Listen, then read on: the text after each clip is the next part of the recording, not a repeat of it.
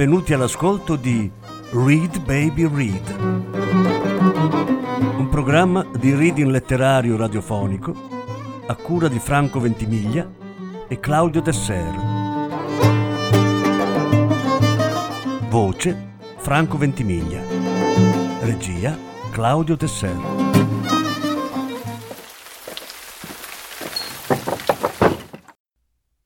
Albert Camus Lo straniero Ottava parte Ci siamo tutti e due aggiustati nelle nostre poltrone. L'interrogatorio è iniziato.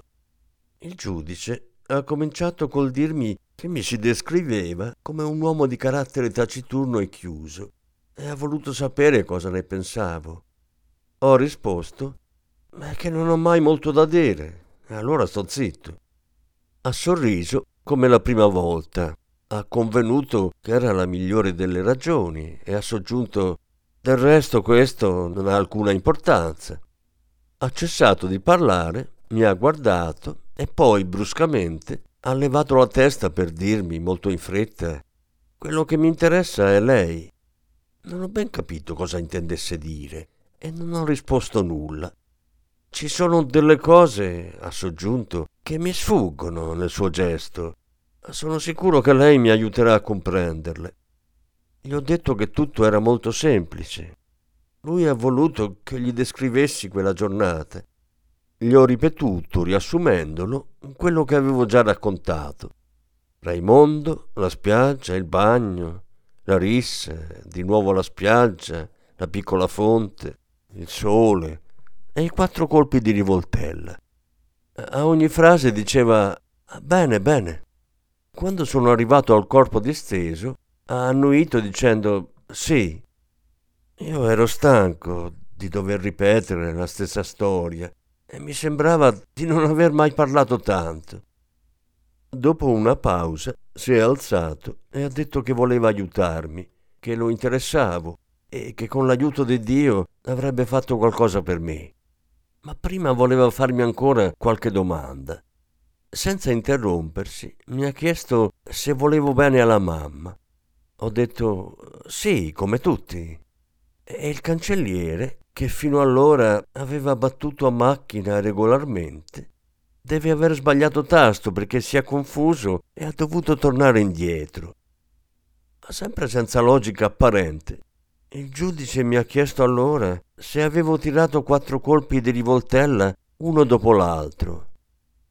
Ho riflettuto e ho precisato che avevo dapprima tirato una sola volta e poi, dopo qualche secondo, i tre colpi seguenti. Perché ha aspettato tra il primo e il secondo colpo? Egli disse ancora. Ancora una volta ho rivisto la spiaggia rossa e ho sentito sulla mia fronte il bruciore del sole. Ma questa volta non ho risposto nulla. Poi c'è stato un silenzio e mi è parso che il giudice cominciasse a innervosirsi. Si è seduto, si è grattato i capelli, ha messo i gomiti sul tavolo e si è piegato un po' verso di me con un'aria strana. Perché? Perché ha tirato su un corpo steso a terra? Ancora una volta non ho potuto rispondere. Il giudice si è passato le mani sulla fronte e ha ripetuto la domanda con voce un poco alterata. Perché? Bisogna che lei me lo dica. Perché? Io continuavo a tacere. D'improvviso si è alzato, ha attraversato a passi lunghi la stanza e ha aperto un cassetto di un mobile archivio che c'era nell'angolo. È tornato verso di me brandendo un crocefisso d'argento e con una voce tutta mutata, quasi tremante, ha gridato E questo lo conosce lei? Ho detto Sì, naturalmente. Allora mi ha detto in modo molto rapido e concitato che lui credeva in Dio. Era convinto che nessun uomo fosse tanto colpevole che Dio non lo perdonasse. Ma occorreva per questo che l'uomo attraverso il pentimento, diventasse come un bambino, la cui anima è vuota e pronta a tutto accogliere. Aveva tutto il corpo curvo sul tavolo, agitava il suo crocefisso quasi sopra di me. A dire il vero l'avevo seguito abbastanza male nel suo ragionamento. Anzitutto perché avevo caldo e nell'ufficio c'erano delle grosse mosche che si posavano sulla mia faccia e anche perché mi faceva un po' paura. Al tempo stesso mi rendevo conto che questo era ridicolo, perché dopo tutto il criminale ero io. Comunque lui ha continuato a parlare. Ho su per giù capito che secondo lui non c'era che un punto scuro nella mia confessione. Il fatto di aver aspettato a tirare il secondo colpo di rivoltella. Quanto al resto andava tutto benissimo, ma a quel punto non lo capiva. Stavo per dirgli che aveva torto a ostinarsi. Quel fatto non aveva poi tanta importanza. Ma mi ha interrotto e ha ricominciato a parlarmi ancora una volta, eretto in tutta la sua persona, e mi ha chiesto se credevo in Dio. E io gli ho risposto di no. Si è seduto indignato. Mi ha detto che era impossibile, che tutti gli uomini credono in Dio anche quelli che se ne allontanano. Era convinto di questo e se mai avesse dovuto dubitarne, la sua vita non avrebbe avuto più alcun senso. Vuole, ha esclamato, che la mia vita non abbia senso? A me questo non riguardava e gliel'ho detto. Ma attraverso la scrivania lui spingeva già in avanti il Cristo fin sotto i miei occhi e gridava come un ossesso io sono un cristiano io e domando perdono a lui delle tue colpe. Come puoi non vedere che ha sofferto per te? Ho notato che mi dava del tu, ma ormai ne avevo abbastanza. Il caldo continuava ad aumentare. Come faccio sempre, quando voglio liberarmi di qualcuno che mi secca ascoltare, l'ho guardato con l'aria di essere d'accordo. Con mio gran stupore il giudice si è entusiasmato. Lo vedi, lo vedi? si è messo a dire. Non è vero che credi in Dio e ti confiderai a Lui? Naturalmente ho detto ancora una volta di no. Il giudice è rimasto nella sua poltrona. Aveva l'aria molto stanca. È rimasto un istante in silenzio, mentre la macchina da scrivere, che non aveva cessato di seguire il dialogo, ne prolungava ancora le ultime frasi. Poi mi ha guardato con attenzione e con un po' di tristezza. Ha cominciato. Io non ho mai visto un'anima altrettanto incallita che la sua. I criminali che sono venuti dinanzi a me hanno sempre pianto di fronte a questo simbolo del dolore. Stavo per rispondere che era precisamente perché si trattava di criminali, ma poi ho pensato che ero anch'io come loro. Questa era un'idea alla quale non potevo adattarmi. Poi il giudice si è alzato in piedi come per informarmi che l'interrogatorio era terminato. Mi ha chiesto soltanto, sempre con quell'aria un po' strana, se mi dispiaceva quel che avevo fatto. Ho riflettuto un po' e ho detto che piuttosto che dispiacere provavo una certa noia. Ho avuto l'impressione che non mi capisse ma per quel giorno le cose si sono fermate lì. In seguito ho rivisto spesso il giudice istruttore, solo che tutte le volte l'avvocato mi accompagnava. Si limitavano a farmi precisare certi punti delle mie precedenti dichiarazioni, oppure il giudice discuteva con l'avvocato i capi d'accusa. Ma in realtà in quei momenti non si occupavano affatto di me. Poco a poco, comunque, il tono degli interrogatori è mutato.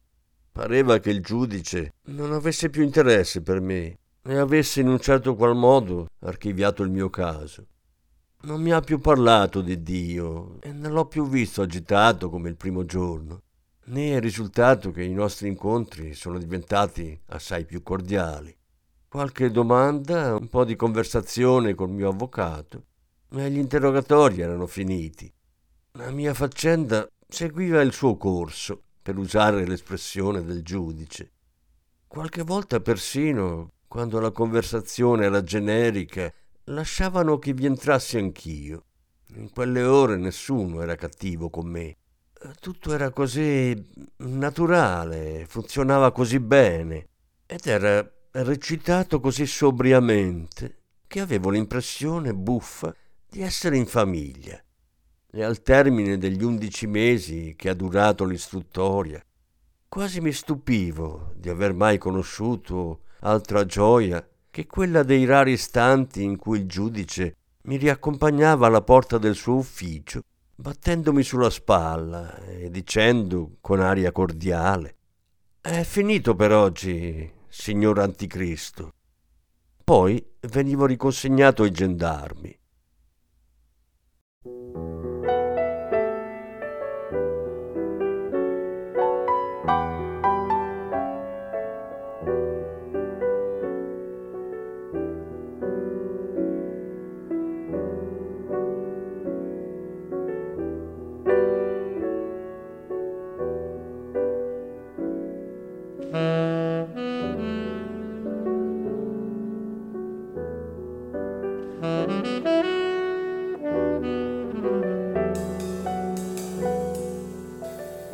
Música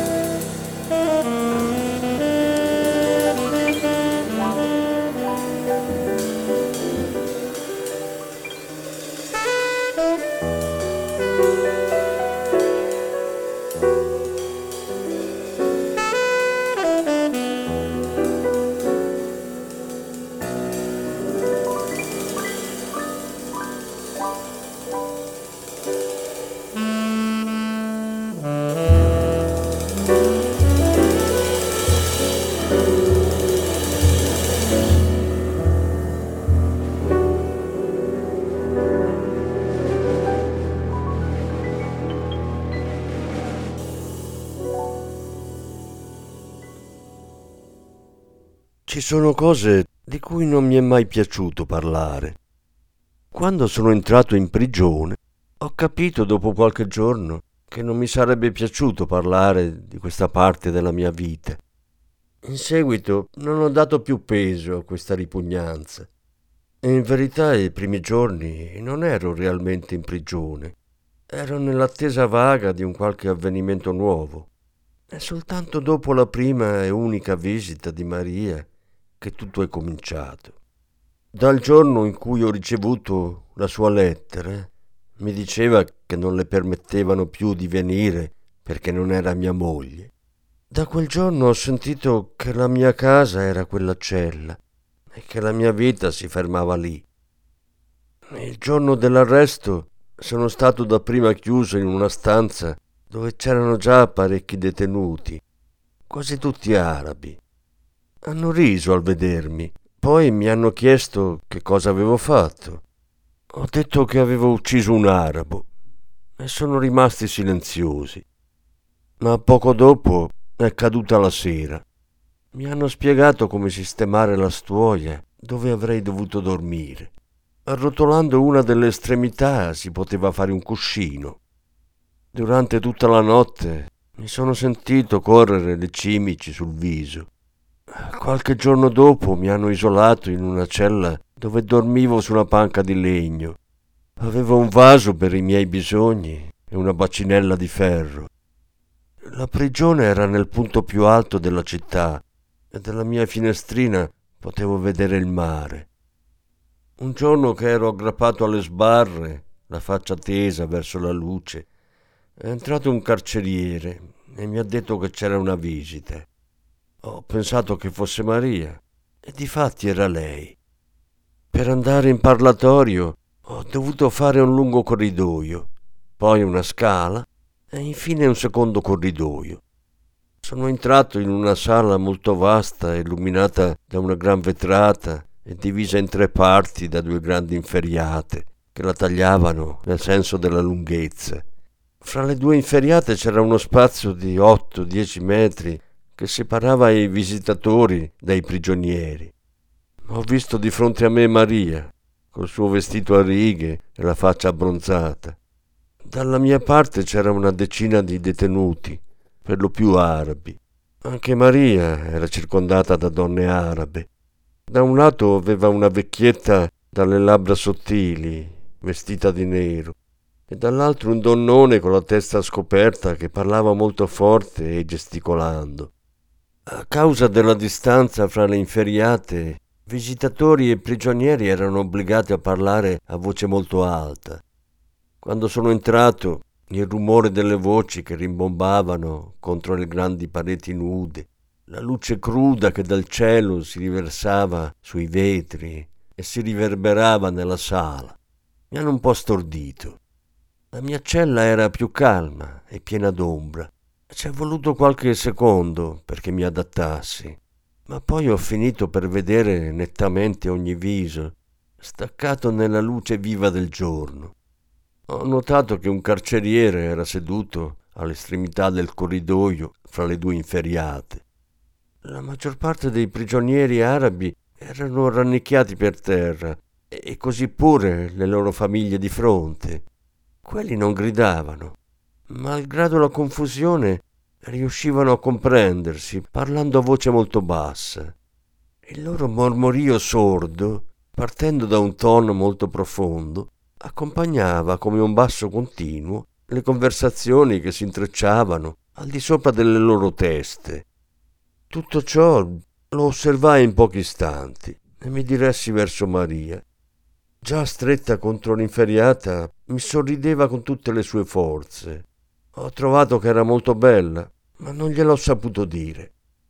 E allora, mi ha detto a voce molto alta, allora eccoci qui. Stai bene? Hai quel che ti serve? Sì, tutto. Abbiamo smesso di parlare e Maria sorrideva sempre.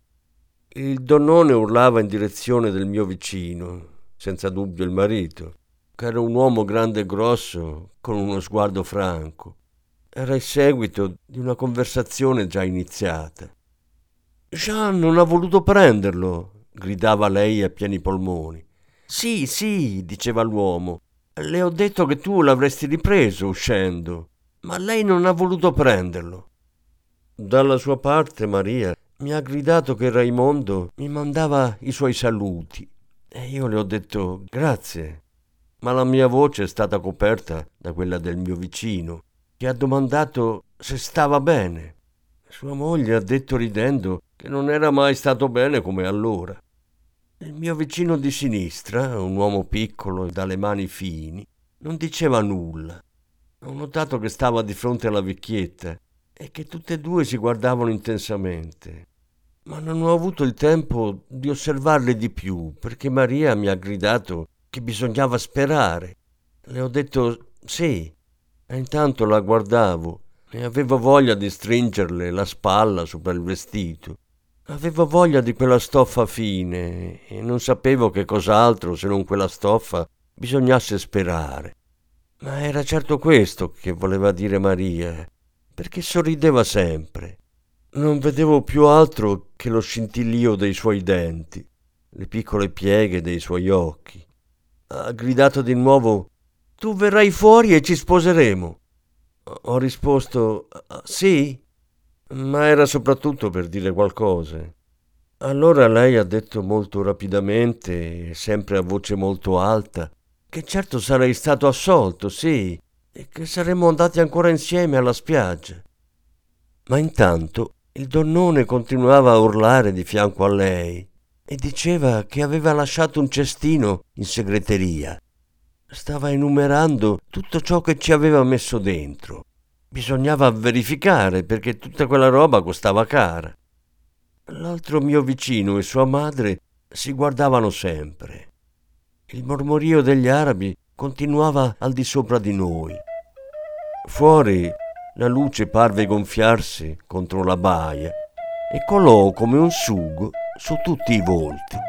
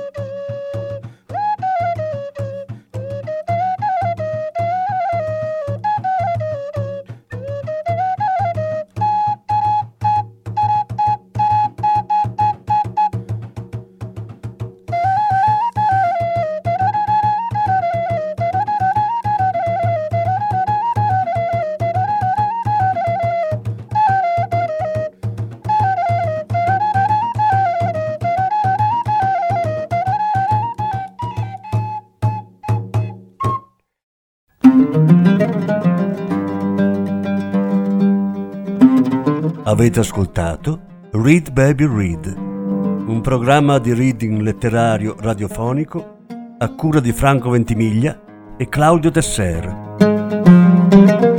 Grazie per l'ascolto, alla prossima settimana. La successiva parte sarà trasmessa la prossima settimana.